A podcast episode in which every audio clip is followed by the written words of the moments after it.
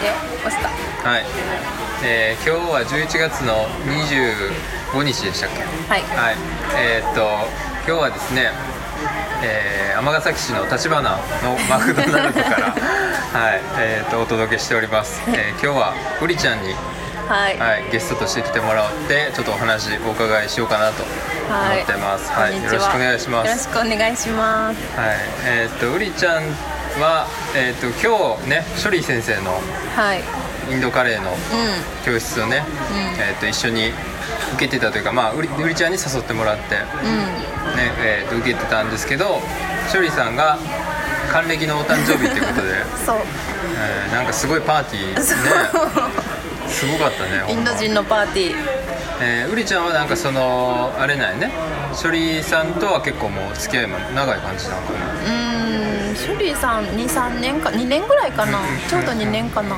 えーそれきっかけとしては？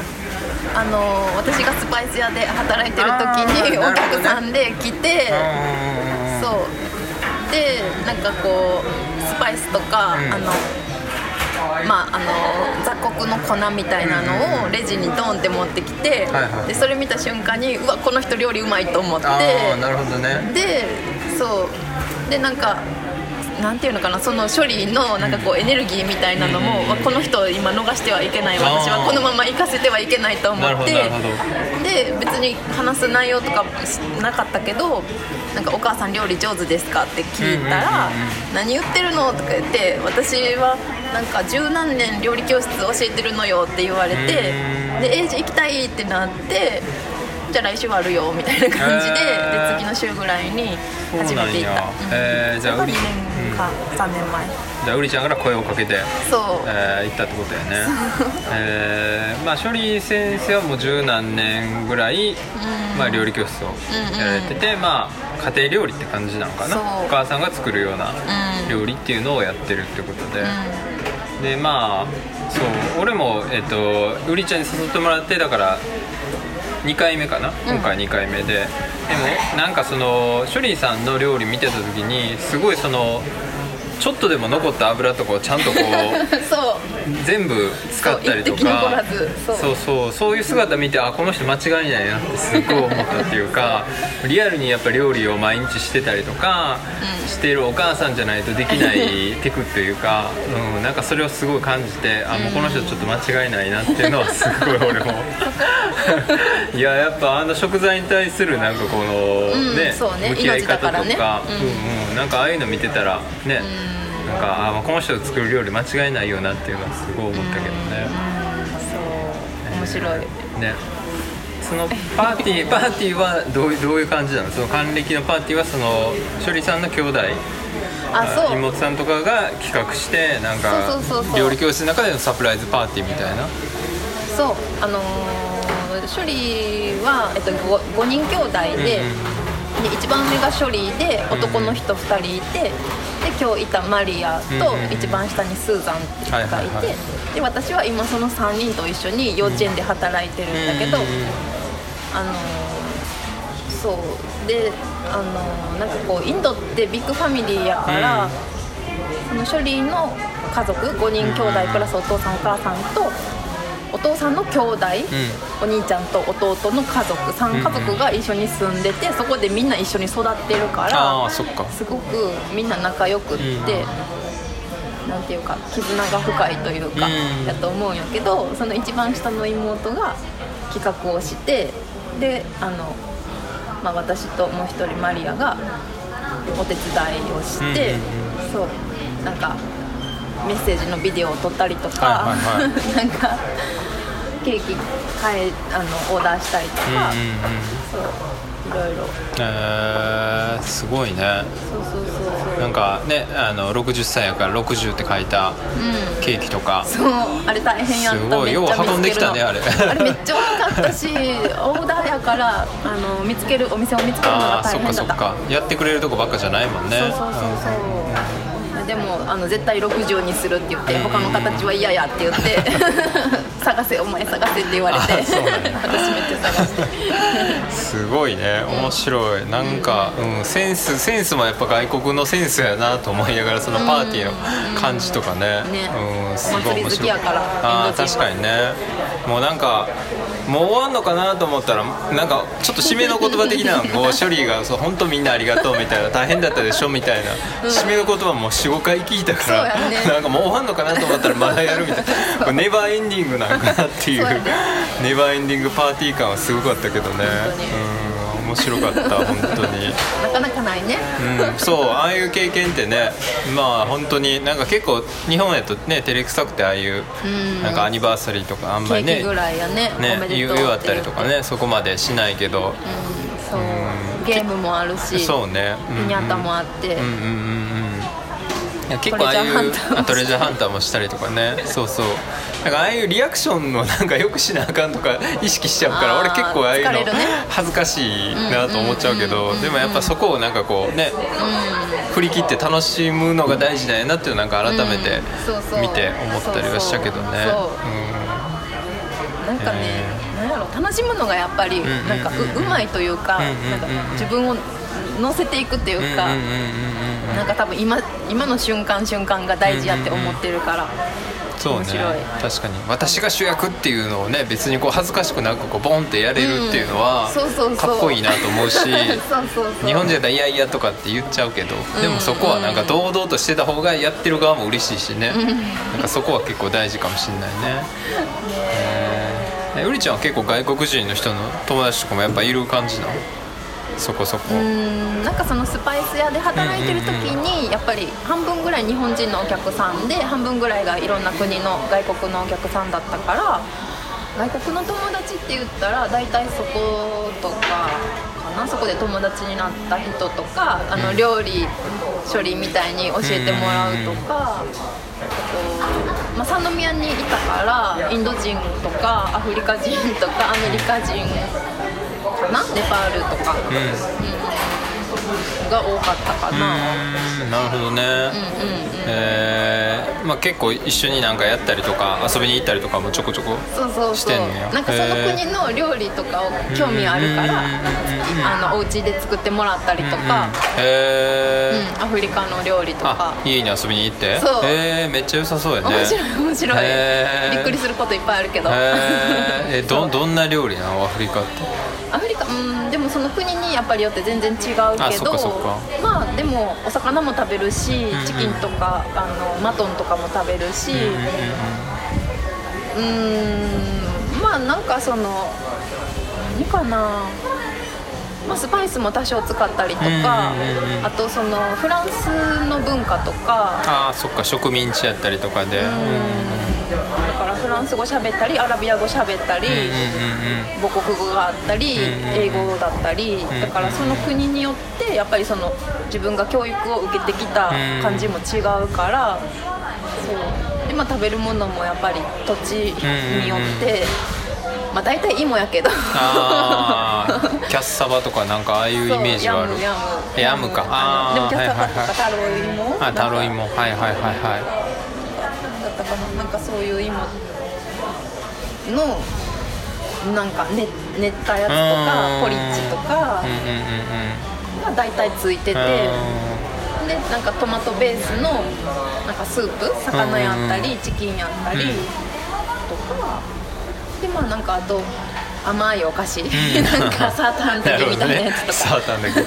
えー、そっかそっか。まあアフリカっつってもね確かにその宗教やったり、うん。そのまあフランス語圏なのかとかそういうとこによってね確かに全部、だいだいだいぶ違うかもしれないね。そう。えー、ヤギとか、あヤギね、えー、すごいね、アフリカ。なかなか、まあ、アフリカって一口で言いがちやけど確かにそうやって細分化したら全然ねまたちゃうもんね。そう。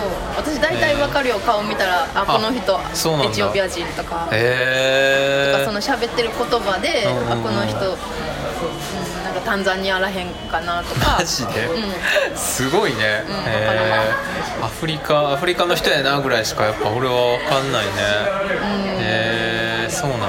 面白い。じゃあそっかいろんな人が本当に来るんやね、うんそうそうそう、えーなんか最近でもやっとなんかインド人とスリランカ人の違いぐらいはなんとなく分かるようになってきたかあもスリランカの人がやっぱすごくまあより黒い感じの人が多いっていうか、うんうん。うんなんかそういう感じなんかなとか思ったりするけど、うんそうね、あのそう南のそうやね。南インド自体がとスリランカが結構黒い色の人で、北インドはやっぱりそのなんていうかなペルシャとか、あっちのうん。あ中東っぽい方から、そうあのアーリア人とドラビダ人って言って、アーリア人が攻めてきてであのそこでもうミックスが始まってるから、結構シュッとしてわし鼻で目もグリッてしてて、頭にターバン巻いてるみたいな、ああいうおじいちゃんとか、あののイメージの顔、だけど南の人は本当にもう丸っこい顔でうん。丸っこい鼻でね。背もなんか割と低くてね。そう低いし、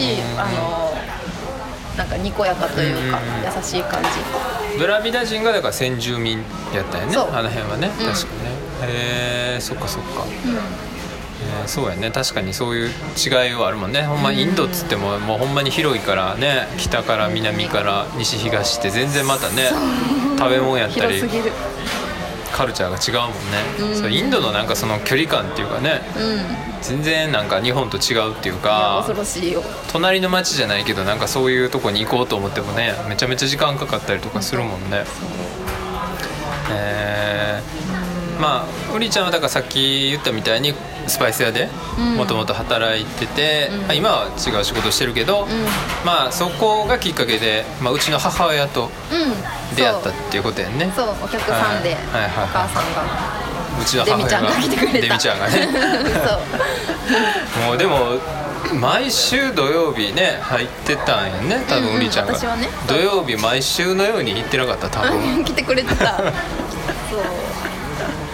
ウリちゃんに喋りに行ってる感じだったよねいやで完全に。も楽しいから、へー。そうそう私はいつもお店で一人でいるから、うんうんうんうん。ね一人で働いてるからやっぱり知ってる人とか友達とかが、あの買いに来てくれたり遊びになんか顔のぞきに来てくれたりとかするのは、うんうんうんそうそうそう楽しい楽しい、へえそうなんや、うん。ウリちゃんがこんなん言ってたでみたいな俺もよくなんか 聞いてたけど。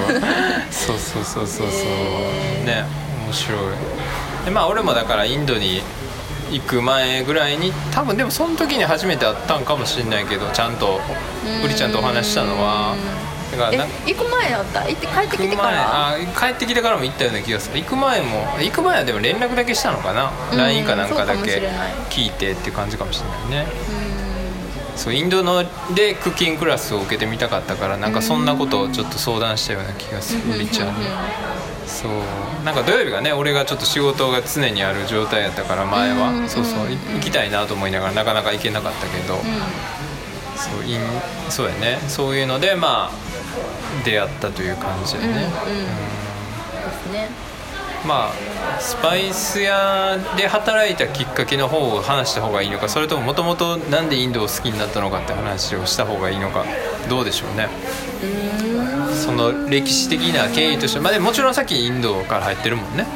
インドなのかアイルベーダなのかヨヨヨガはやってないんだっけ？えっとそのスパイス屋で働こうと思ったのは、えーあとアイルベーダの勉強を始めるために、うんあのスパイスの知識があった方がいいかなと思ってスパイス屋で働くことを決めてでアイルベーダっていうのはその勉,、えっと、勉強がいついつから始まりますっていうのが決まっててで、まあ、その半年前ぐらいからスパイス屋で働き出してみたいな感じ。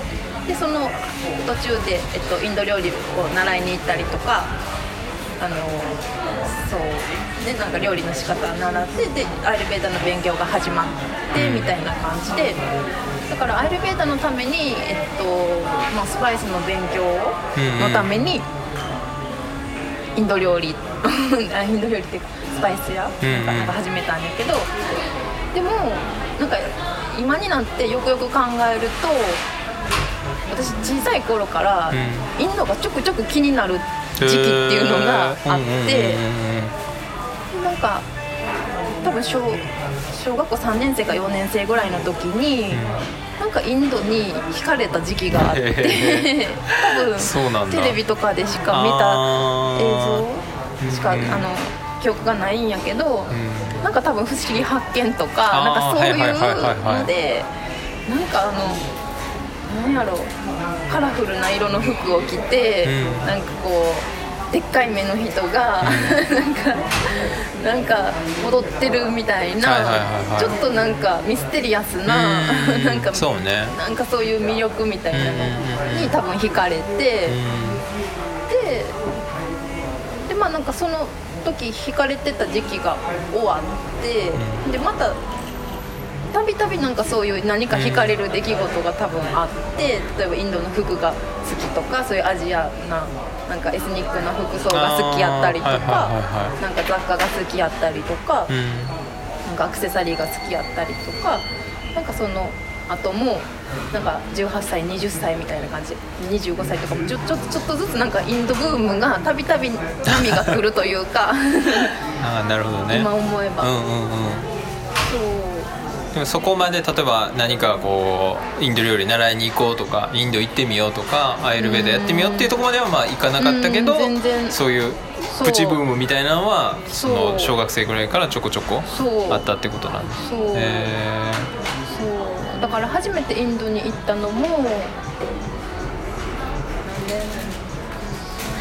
え？34年前ぐらい？えうんうんうんそれはもうアイルベーダの勉強し始めてからってことだよね。そうそうそう、その勉強のために。あアイルベーダ勉強しにそう出た。勉強をうん。勉日本で体験。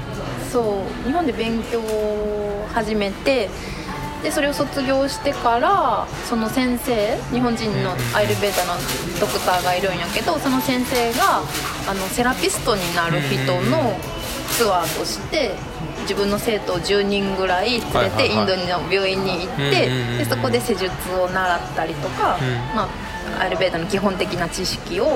あの病院の先生だったり大学からそのドクターを呼んであの講義をしてくれたりみたいなのが10日間ぐらいあって、そうそれで初めてインドに行って、そうそうそう。でもなんか、なんやろうあのなんかその最初インドにいた時に、うん。風邪ひいて10日間のうち半分ぐらい寝てて、そう せっかく。行ったけど、うんうんうん。そう。そうそうそうそう。でもその後もえっ、といつやったかな？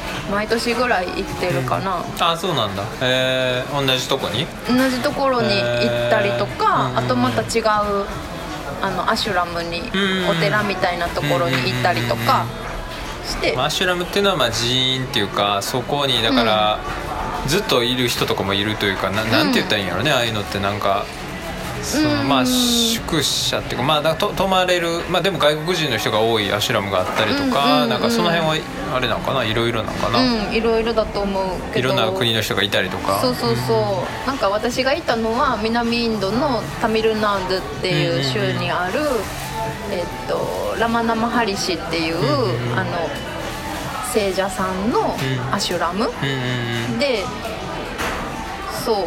あのそれはたまたま私のインド哲学の先生がうん。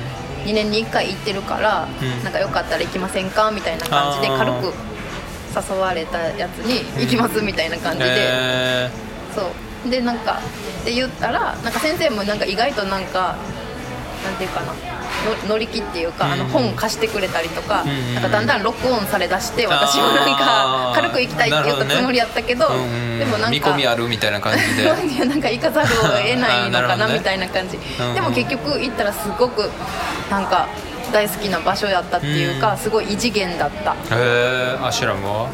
アシュラムもそうやしそのアルナーチャラっていう山があるんやけど、うんうんうんでアルナーチャラっていう山は、まあ、シバシバ神、日本だったら不動明王の、えっとその山自体がシバシバやって言われててでなんかその半径何キロ以内に住んでる人は住んでる人も含めてそこにその山に行くと勝手に悟りを開くっていう、へー。相当の聖地やね。そう山自体がへ芝っていうのだってそう、うん、でも本当に異次元。ーなんか私にとっては他の人にとってはあの、ね、どうかわからないけどうんでもやっぱり惹かれる人なんか魅了される人っていうのはなんかすごい特別な場所みたい。そうか自分のそういうまあバイブレーションというかそういうのと合う感じだったってこと？すごいふわふわへえふわふわ。ふわふわっていうのは？エネルギーが。エネルギーがね。キラキラでふわふわで。うんうんうんうんあのなんていうかな。そのもちろんあの暑い場所やし太陽のそのねあの日本とその太陽の感じ方ってあの違うんやけどずっとなんかそのなんやろう。全然あの綺麗な街ではなく綺麗な街ではないっていうか整備された街ではなくって道も赤土のガタガタやし砂ぼこりとかすごいし雨降ったらすごいでかい水たまりとかできるんやけど、うん、でもなんかそこに住んでる、まあ、人もそうやしあの放し飼いっていうか野良牛、牛ね。とか、そううん犬羊とかなんかいろいろいるもんね。ヤギか。ヤギとかね。羊とあヤギヤギそうとか、うん、なんかそのリスとかクジャクとかうん。野生の動物たちもそうやけど、うあと花とか蝶々とかもそうやけどすごいなんか異次元の世界でうんうんうんうんなんやろう。なんかすごい私が例えばそのインドに行った時の写真を友達が見たらなんか水を得た魚やなみたいな。顔が全然違うみたいな。ね。あその話してる時言われのフリちゃんの顔つきがもう全然違うと？かそうインドにいる時の写真を見たら帰ってきてからなるほど。フリちゃんが写ってるに写真ってことね。見せたうんうんうんとか言われる。えーまあ確かにそのインドまあ俺も行ったけどなんかやっぱあの街のイメージっていうかねなんかその満員電車に無理やりみんな乗ってるみたいなとか、なんか街にあの車がバンバン通ってなんかもううん。パニックになってるみたいなイメージが強いけどでもうん。田舎の方行ったらまた全然違うもんそう。ねインドってね。本当にね原始的なうんいや本当になんか 世界なんやろこんな世界があるんだっていう感じはするよね、でもすごい自然というか確かに。へうんえだからなんかそこのアシュラムで出会う人たちもなんかすごくなんか惹かれ合うというか、私もすごいその人のことが好きというか興味があるっていうか、まあ好きだしなぜか向こうも私に興味があるみたいなことがすごく多くって、で私いつ？えいつだろう？1年前かな？なんか1回3月に初めてそのアシュラムに行って、うん。うんでまあ10日間ぐらい過ごしてお寺でね、うんうん。10日間ぐらい過ごしてでその半年後にまたたまたま行く機会があって、で戻ったら、うん。そのアシュラムので働いてる人とか、うんアシュラムの周りの薬局の人とかがすっごい喜んでくれて。へ私タクシーでアシュラムに着いて、うんそのアシュラムの門をくぐった時にその門のところでうんお花を売ってるおばちゃんがおるんやけど、あの神様に捧げるお花とか女の人が髪飾りで朝つけるお花を売ってるおばちゃんがおるけどその私がタクシーで友達と門をくぐる瞬間に見つけて私のことを見つけてめっちゃ投げキスいっぱいーへー。なんかしてくれたりとか。その人もじゃあすごく喜んでくれたんだ。帰ってきたびなっていう。っくりしてた。そう。とかそうそうそう。あのアシュラムのスリッパを預けるおっちゃんもうんめっちゃびっくりして、へ なんかやって very quickly very quickly みたいな。なんかそうそうそう。1年後ぐらいに来ると思ったよみたいなのとか。そう。あとなんか夕方に私がお気に入りのサドゥがおるんやけど、そのサドゥすごいいいエネルギーで、うんあのめっちゃ遠くから歩いてきててもすぐ分かる、んなんかいいエネルギーのサドゥなんやけどいつもそのアルナーチャラの山の前でお母さんと一緒になんか物を売ってるのね、うん花の種とか、うなんかオイルとか売ってるんやけど。で私そのサドゥ好きやったから探しに行って、でももう日が暮れてきてちょっと暗くなってきてたから、うわなんかちょっと今日は見つけるの無理かもなと思って、うん。でインド人顔黒いから余計に見えなくって、まあわかんないね。でうわーと思いながら、まあ、今日、まあ、見つけれなくても明日の昼間出たら会えるかなとか思ってたら、私道歩いてたらいきなり脇道から飛び出してきて、なんかいきなりハイタッチされて。ちょっとビビるねでもそれ。よう見えてたなみたいな、そうそうよう分かったなみたいな、うんうんうんうんそう。へえすごい。だからなんか、うん、なんか私もすごく好きやし、うんなね。んかそういうことをしてくれるとなんか縁を感じるというか、うんね。そうそうそう台風やったけどこの前大丈夫とか、うん。熊本でしょ？あ台風あったでしょ？みたいなそこととか。っかそっかそういう情報も。そう意外と知ってる。へえすごいね。そう。まあでもウリちゃんのこと覚えてるから日本で何かあったら あいつ大丈夫かなみたいな感じになってるかもしなってるってことよね。へえそうなんだ。すごいね。うん。そのアシュラムっていうのはなんかその何をするのかな？ふ普段っていうのはそう何かすることっていうのはあるんやったっけ？うん一応そのアシュラムの1日のスケジュールっていうのがあって、うんうんうんうん。例えばまあ朝は、まあ、お祈りなんやけど、5時半とかぐらいからいろんなお祈りが始まって、うんうんうん。ミルクオファリングとかいろんなその時の、まあ、行事こともあるけど、毎日の普段の何でもない毎日の,、うん。あのスケジュールみたいなのは、まあ、お祈りから始まってでお祈りはずっと続いてて。であの何かのマントラを読んだりとか、うん。それのあのタミルナードの言葉バージョンとかあの何かなサンスクリットなんかな、ん。ヒンディーなんかわからないけど、うん。なんか違う言葉バージョンで歌ってたりとか、へえそう。でも7時ぐらいになったら朝食が始まるから、まあ、大体朝お祈りをうん。6時ぐらいに行って1時間ぐらいお祈りしてで7時から、えっと朝ごはん食べに行ってうん。で朝ごはん食べたら、えっとまあ、自分のあの、まあ、部屋に戻ったりとか、うん。その辺うろうろして散歩とかしてうん。買い物とかして、で帰ったりとかして、うんでまああのそ私はアシュラムに泊まってたから、あのその食事がついてる、朝昼夜とチャイがあのチャイもやっぱり。そう、へーまあドネーションでそう自分で決めてねみたいな感じで。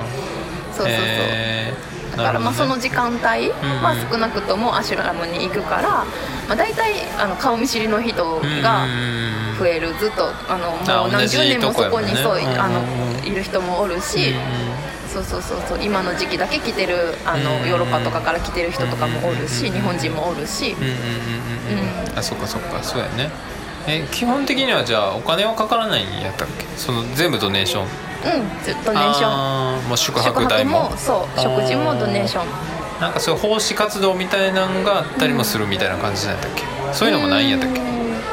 あのーなえっ、と宅宅配？うんうんなんか奈良屋なうん。セーバー、なんていうのかな？あのえっ、と炊き出しみたいな感じでああーはいはいはいはい。の200人分とか、あの料理の料理といううんか厨房の人が作ってくれて、でそれのたなんていうかな。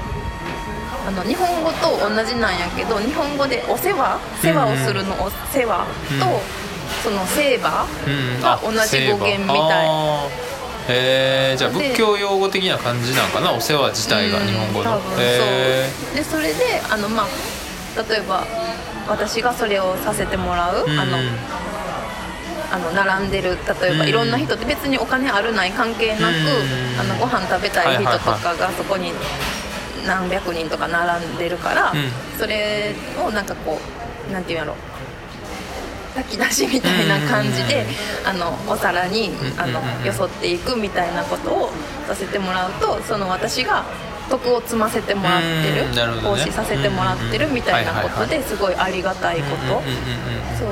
だからそういうのもあの特別な時には、うん。あのできたりとかさせてもらえる。うーんなるほどね、そうか。確かにそういう愛仏教系とかまあそれヒンドゥーもそうなんかもしれないけどそういう徳をねつうん。積むっていうか、なんかそういう考え方っていうのはやっぱあったりするから、ん。なんかタイとかはなんかすごかったりするとか言うもんね。なんかすごい施しがめちゃくちゃすることがうまあ、喜びというか、まあうんうん。どんどんしたいみたいな人とかもいるとか聞くけど、まあ、そういうとこはあるってことなんだ。アシュラムもまあうん。えー、なるほどね。そうそう。初めはでも戸惑った。あのインドに行って、あの初めてのインドがあの病院の中での勉強だったから、うん。そこから外にはほとんど出ない、まあ、あのあ安全なこううん。守られた環境の中でのアイルベお勉強ーダのうん。病院、クリニックでそうそうそう。ってことね。そうだったんだからそのそこから外の人とかうん。あにに接する機会がなかったうん。お買い物に行ってぐらいしかなくって。でだから例えばあのお金がない人とかうんサドゥみたいな修行してる人とかにあのがあの1対1になった瞬間 近づいてきてなんかお金ちょうだいとかうん。なんかちょっとなんかちょうだいみたいな感じで言われた時に自分がどう接していいのか分からなくってね。すごく戸惑ってそう。でもででもすごい笑顔でうん。なんか。なんか日本人なんみたいな。うん。なんかなんかちょっとお金ちょうだいみたいな感じうん。ですごく笑顔でなんか言ってくるからなんでなんやろうって思ってたんやけどそうでもそのあのなんか世話をん。なんかそのセーバーをさせてもらった時にその例えばまあお金なり何か物なりをその人にまああげるというかあのことに譲るというかことによってその自分自身が徳を積ませてもらってる。うんだからあのなんていうかな奉仕をさせてもらえてるみたいなのを知った時にすごくななんかこうな納得したというかそのうん。なるほどね。まあそのあ相手のためでもあるってことってことだよね。だから、えっと助けてもらう側が助ける側にそういうあの施しをするチャンスをあげてるじゃないけど、うんだからなんか別にそんななんかなんやろまあ日本やったらなんかすごい謙遜したりとかね受ける側がすごいなんかすいませんってなるけど、ん。なんか当然やろぐらいの感じの。んあるあるものは分けようぜみたいな。そういう感じっていうのは確かにそれは全然日本とやっぱ違うカルチャーかもしれないね。そう。うん確かに確かに。そう。え結構なんかインド人の友達とか、うんうん。インド人とこうなんかなんていうかな、まあ、日本でも友達として付き合ってるとあの面白い。うん。結構なんかくこう覆されるというか。なるほどね。なんかそう。あー日本での常識とかそうそうそうそう。自分が受けてきた教育とかがまあ必ずしも正しいもんじゃないというかまあまあそれだけじゃないっていうかね。そう。いろんな価値観があるんだなってそうことそうカルマがあるからん。罪を犯せるんだよとか、うーん。なるほどね、えーまあ、カルマって業ってことだよね。うんそううんうんうんうん。う。んえーそうなんやね。そういうのは確かになかなか海外に行かないと分かんないかもしれないね、うんそう、えーえそもそもその海外は結構好きやったってこと？もともと。ああの興味はあったけど、でもあの全然二十歳の時に、うんうん。あの学校の研修で行ったぐらいで、あのその時はフランスとイギリスにあの行ったけどそれ以降興味はあるけど全然行く機会がなくってそう突然。え30を過ぎてから、ね。インドに行くことになってあいつやばいんちゃうかみあたいな。いつやばい。いやどうなん？なんかまあ、やばいと言えばやばいかもしれないけ30過ぎてインドど行くとか言ってるで、みまあたいな、ねまあまあそうやね。どうなんでしょうねそれもまあインドってねまあなんかそれこそなんやろ。行ってもうなんか二度と行くかみたいな人もいる,、うん。いるのと別れるみたいなこと言うやん、うんうんうん。もうすっごいよかったまた行きたいみたいな人と、うんなんかすごい二極化しやすいとか言うけど、うんうんまあうりちゃんはだからどっちかなんかそのまた行きたいっていう方になったって行きことやもんね。たい行きたい、えそう。ーなるほどね。でそのアイルベーダーを勉強し始めたききっかけみたいなのはあんの？きっかけはでもその私ずーっと小さい頃からうんうん。自分が何か一生できるものつぶあそのおばあちゃんになってもあできるものとか、あと、まあ、周りの人の役にも立つものとかあと変わらないものみたいなものをずっとずっと探しててでまああのね小さい時ってもう勝手に小学校卒業したら中学生中学生卒業したら高校生高校生卒業してでもその時も見つかってないからとりあえず、まあ、興味があった美容学校に行って資格を取ったけどでもその二十歳の時にあの面接とか受け一応あの受けなあかんっていうか一応受けたけどでもその書類を出してて通りましえっとだから一次審査通りましたとかっていう時にもうなんか急に興味がなくなってしまって。っていうのはなんかちょっと不思議な体験をしたからなんやけど、その人の外側を作るっていうことに興味がなくなってしまった。ああなるほどね。その見見た目とか、まあ、髪型だったり切ったり貼ったりみたいな、デコレーションみたいなことに興味がなくなって、なるほど。もっと内面の方に気持ちそう、えー、だからその美容師もしてないし、なるほどね。あ美容師さんやってね。俺それ全然もう堀ちゃんはもうスパイスの人なんかなと思ってたから。いや美容師してないからあそうかそうか。一応資格は持ってるっていうことやね。資格だけある。そうそうそう,、でもそうそう。アイルベーダでも一応その資格が使える部分もあるから日本の法律としては。そうそうへえー、なるほどねね。でまあ美容師はやらんくて、まあ、違う仕事をしてる中でアイルベーダーに、うん、まあ、一生かけてやれるもんっていうので見つけたってこと？うんそうね。なんかそれも不思議発見で。はいはい、はい、不思議な話が多いですね今日は。いいいいじゃないですかなんかね、うん、そうあの不思議発見で、うんうん、なんか多分南何やったのかな？なんかスパイスの香辛料の話やったのかな？なんか南インドに、その不思議発見のハンターさん、お姉さんが行って、あのインドの料理とか、何をしてたんかな？お祭りのことかな、多分南インドにオーナムっていうあの、収穫祭のお祭りがあるんやけど、多分そういう感じの特集だってでその中でなんかアイルベーダっていうワードとあとまあまあなんていうかなホリスティックな治療法。で、まあ、予防医学みたいな感じであの病気になる前に治療、治療というかバランスを取りましょうみたいなを言ってて。なんかピカーンってなって、えー、なるほどね。まあまあ普通はだから病気になってから病院行ったりとか、うん、まあ、骨折したから見てくださいとか、うん、なんか風邪ひいたかもで行くんやけど、まあ、そうじゃなくてっていう考えとか。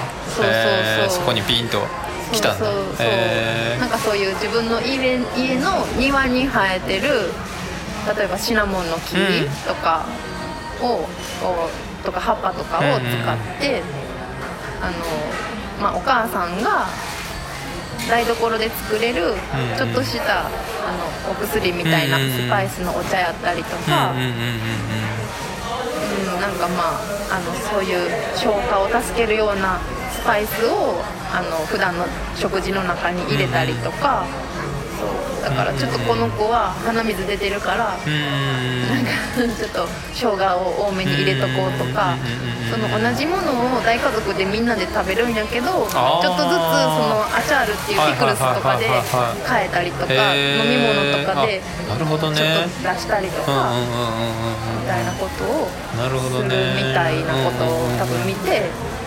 へえと思って。面白い確かにね。お母さんがちょっとしたお医者さんみたいな感じで。まあそうやね。日本でもまあなんやろ。風邪ひいたらうんカコンと？カコンととかまあなんか ネギ巻いとくじゃないけどなんか 喉にネギ巻くとかねなんかそういうのあったりするやん。大根おろしがどうのとか、まあでもそういうような感じで、まあ、インドでもそうやってそれをだから自分の家の庭からやるっていうのがね、まあ、もしかしたら日本もそういうの昔あったんかもしれないけど、まあ、そういう西洋の医学とかだんだん入ってきてっていうのはあるけど、まあ、南インドはね、そういうのまだまだ残ってるとか、まあ、南インド自体がアイルベーダーはすごい盛んな地域なんやね確か、うん、そうね、うん、発祥は北インドなんだけど、うん、でもまあスパイスがたくさん取れるのは南の方だから、ね、多分よく使われるとか、あとまあうんそうだと思う,、うん、そうそうそうなるほどね、でもその「世界不思議発見」でじゃあ まだ。そうたびたびなんかそう。すごいねあの番組じゃそう。ねそんだけロングランの番組でもあるっていうことなんやろうけどすごいよ。すごいね。えー。昔の映像とか。えー。えじゃあこれってなこれこれだってなったんだそれを見てうんなんかその、まあ、そういうスパイスの知識とか、自分の体を知ることでバランスできるっていうのは、自分はその人間としてね肉体を持ってるから、まあ、80歳とか何歳までいけるか分からんけど、まあその中で、ね、ずっと続けれるというかあのバランスできることやなと思ったし、まあ、それが他の人とか家族とかやってあげられたりとか。うんなんかこう役にも立つかなと思って、そう。そんな感じえー。まあ、そのアイルベーダっていうのはまあどうやろう。みんながどれぐらいそれを見て分かるのかっていうのはあまあその言葉を聞いてどういうことなのかなっていうのは分かるか分かんないけど、まあ、多分みんなイメージするのはなんとなく多分オイルを垂らして 目の目の目にオイル入れる的なやつ。はいね。そうそうそういうイメージもあったりとかっていうのがあるけど、まあ俺自身も一回その、えー、とケーララに、うん。ケーララ州に行った時に、うあのーあれアイルベーダーは施術施術を受けたっていうかドクターにうん。あった、あえー、と紹介してもらって受けてまあそれはなんかマッサージみたいな。トリートメント？うんうんマッサージみたいなやつ。なんかふんどしみたいな、あそうね。一丁になって。ピーってね口なんかこう八重歯みたいなやつで麺をビーって引き裂いてうんうんなんか腰に巻かれてふんどしみたいな。グッグってやられて。もうすごい結構オイルってなんかこう、うん荒いよね。なんやろ。荒い荒い。結構い、痛いというかなんかもうゴリゴリくんなっていうぐらい、まあ、うん男の人やから力も強くて結構そうそうそうそう。で暑い部屋暑まあそこはめちゃくちゃ暑いわけじゃないけどなんか おっさん二人がなんか、うんうんオイルをふんどしの人とね。そうそう塗り合ってる。塗り合ってはないけど 塗られてて。そうそうそう、うんなんかこれもうやられながらシュールな風景やなと、うんオイルまみれ。わかるわかる。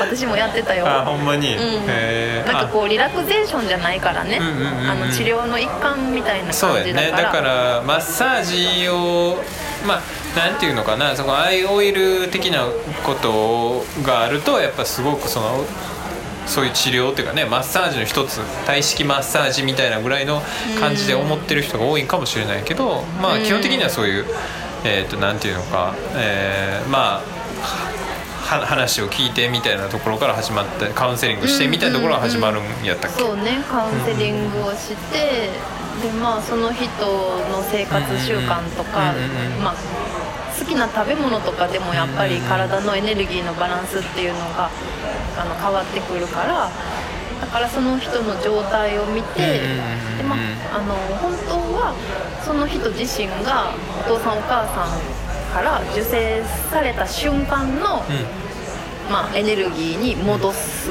その瞬ー間のエネルギーっていうのが一番その人にとってベストなニュートラルな状態ってことなんだ、うん、そう。でで人間っていうのはやっぱりあの幼少期から始まって、まあ10歳20歳とか3040506070ってなっていくことにそのエネルギーが変わっていくのね、うんうんうん。例えば最初は、まあ赤ちゃんで、うん。あの水のエネルギーが強いんだけどその後、まあ20歳とか、うんうん。まあ人によってまあ、20歳ぐらいで大体その水のエネルギーから火のエネルギー、このアクティブな例えば、えっと、仕事をバリバリしだすとかのエネルギーに変わって、でそれがまあ人によって違うけどその火のエネルギーが。まあ、405060とか人によっては70ぐらいまでうん続く人とかもおると思うし、まあでもやっぱりその6070とかになってくると今度は風のエネルギーが強くなってくるから、うん例えば体がちょっと乾燥したりとか、ねシワが増えたりとか、関節が痛くなったりとかうんっていうその風のエネルギーに変わっていくからうんその年齢とともにエネルギーも変わるしうん季節とか時間によってもそのエネルギーがあのある変わってるから。まあ、その中で、あの自分が持ってるエネルギーがその年齢とか食べ物によって強くなりすぎると、ん。ちょっとしんどくなったりとか、取りすぎはやっぱ良くないんやね。そう。何かを過剰に取りすぎたりとかっていうのがやっぱ良くなかったり。そうそう動きたくなくなったりとかすごく動きすぎてしまったりとあーなるかほどね。なんかすごいなんていうかな燃えてるんやけどうんイライラしたりとああなかるほどね。っていうのもあるうんから、まあだからそのね病院ではそういう、まあ、その人の、まあ、本来生まれた時とか、まあ、生まれる前やけどのエネルギーに戻すための治療を、うんうんうんまあ、パンチャカルマとかってなると、んうん。あの長い期間2週間とか、うん。まあ、2ヶ月とかやったりするんやけど、まあ、そのオイルのトリートメントとかは、まあ、だいあのもうちょっとねもの単発的なそうやね。多分体験みたいなじ、感じで、うんうん。うん特にカウンセリングとかもなかったし、うんうん、だからまあその今現在の,、うんうん。あの気になるバランスを、あのもうちょっと良くしましょうっていう感じやと思う。そうやね。なんかあまあでも簡単になんかいろいろ聞かれたかもしれないね、うんうん。まあでもなんかそのアイルベーダーだから基本はだからその3つのエネルギーがあるんやったっけ？火と水と風？やったっけ？そうそうそう。ピッタピッタとなんたらみたいなやつやね。そうピッタしか知らんけど。いやいや。ピッタ。が火？火？火がピッタ？うん、ピッタが火。ピッタ。はいはい。バータが風で、うんうんうん。カファが水でなんか食材によってこれはピッタやらとかなんかそういうのがあ,るんやね確かね、その生姜はこれにはいい。この体質の人には合うけどこの人体質の人はあんまりとか取りすぎ注意とか、なんかそういうのがああるってことやね、えー、それは面白いよね。なんか深い、深いというか。面白いよ、ん。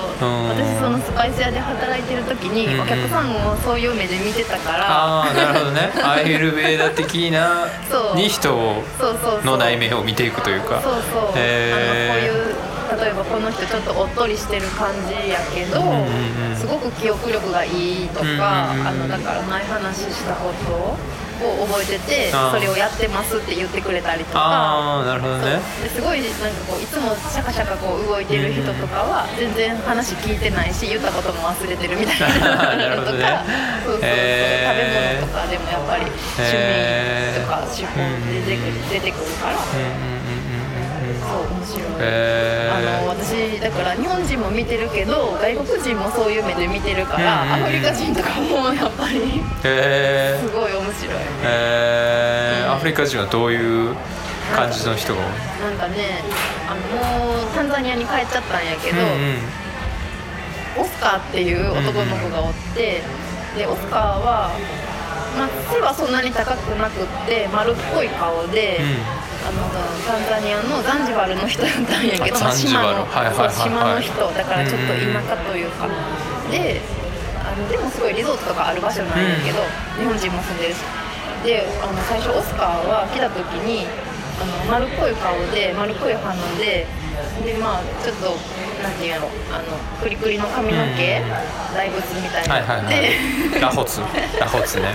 へそう。ですごいあのゆっくりな喋り方の人やったね、ですごいゆっくりやしあのちょっとシャイであんまり喋ってくれない人だって、でも私からなんか喋ったりとか「うん。おはよう」とかなんかそうご飯あの朝ごはん食べたん？とかなんか私が聞いたりするからちょっとずつ喋るようになってくれたんやけどでも最初オスカーはすごくそのゆっくりでシャイな感じの男の人っていうか男の人やったんやけど、うん、えうん多分2年ぐらい日本にいたと思うんやけど2年目の年になった時にあその前そのゆっくりの時のオスカーはなんかねあのニットキャップとかかぶってるん。で私だんだん分かってきたんやけど、はいはい。例えばそのアフリカとか黒人の人で、うんうんうん。あの髪の毛がくるくるの人って、あのお風呂に入るっていうかシャワーを浴びると、うん。髪の毛がキュンって小さくなるの。あ小さくなるっていうかタイトになる。くるくるがうんうんうん。キュッてなるの、はいはいはいはいはい。で例えばでそれでお風呂に入ってなかったりするとアフロみたいに頭がボワンボワンボワンって立ってくる。ね。そう、うんうんうん。で途中で気づいたのはオスカーが帽子かぶってるとかニットキャップかぶってるっていうのはお風呂に入ってないの。そ うなるほどね。でなんかそういうちょっとだらっとした感じのタイプ。あ、のちょっと面倒くさがりやったりとかスローな感じの人やったんやけど2年目になった時にオスカーはちょっと痩せたのね。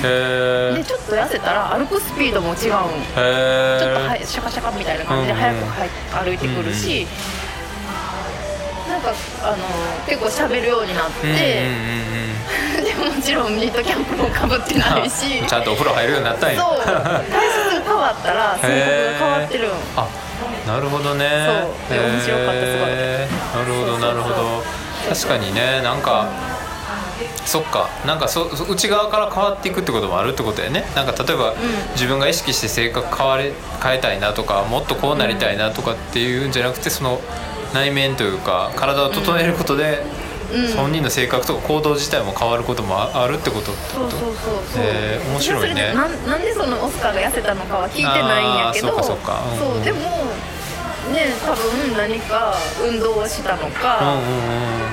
食べ物を変えたのかわからないけど、はいはいはいはい。でもそのこその何か自分で違うなんかものを取り入れたりとかすることによって、そううん。歩くスピードも違うし、へー面白い。社交的になったというか、うんうんが面白かった。へえなるほどね。じゃあ実際アールアールベーダー的なことが起こってるわけか。へえその実際よりちゃん自体は今も勉強してるのかそれとも何か今具体的に何かどっか行ってそういう施施術したりとかしてるってこと？なあーえっとその今アイルベーダのことで言うと、その先生のお手伝いみたいなあ感じでーそうなんだ。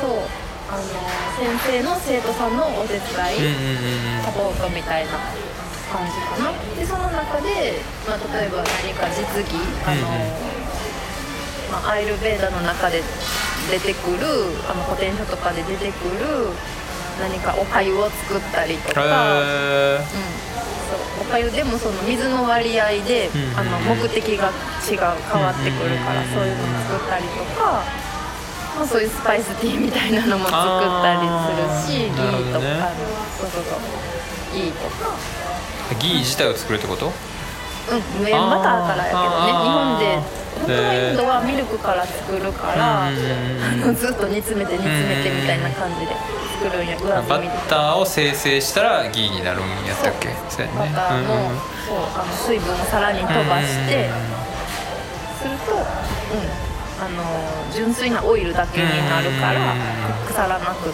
て常温で置いといても、うんでまあそれギーが、まあ、アイルベーダではあのオイルの中で一番優れた油っていうふうに言われてて、うん、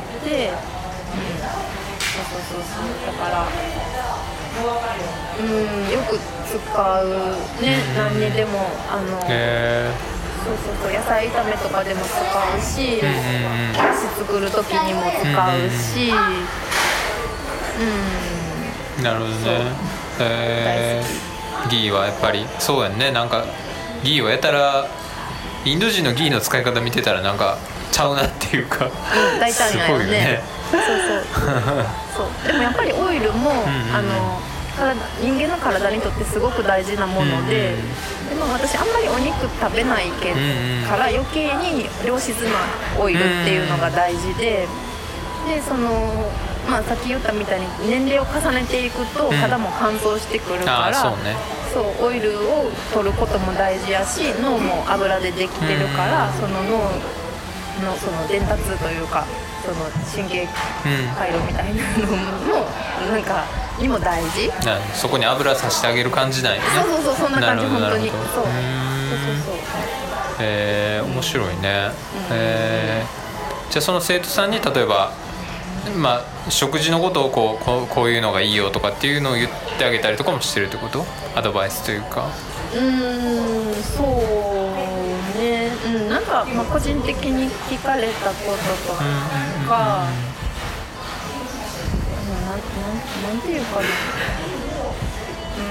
うんなんか基本的にはあの先生に一回質問を通して、でそれからなんか返すあの生徒さんに返すっていう感じやけど、でもその私が実技してる中で質問をされたりとかすると私のなんかその例えば経験とか好みとかやけど、で、うん、答える、まあ、実際やってこういうのを取ってみたらこうなったよとか、まあ、体軽くなったよじゃないけど、まあ、例えばそういうことをのりちゃんの経験の中で分かることとかを伝えてあげたりってことだよね。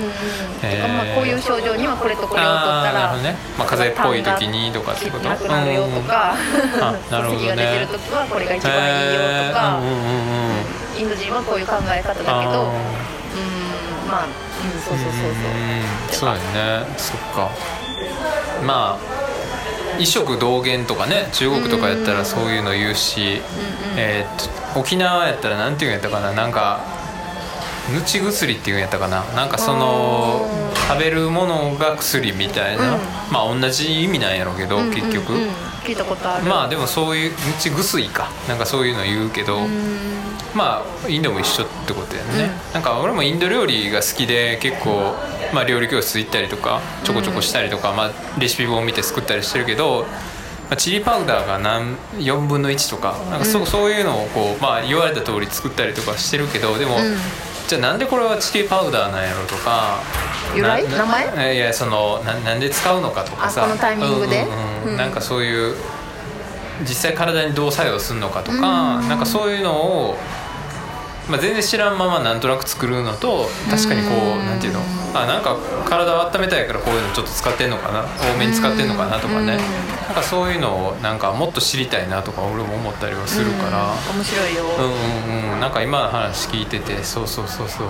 なんかそれはすごいいいな。消化を促したいから甘めのやつにはえー、っとあのメティ、メティやったっけ？なんかあのヒング？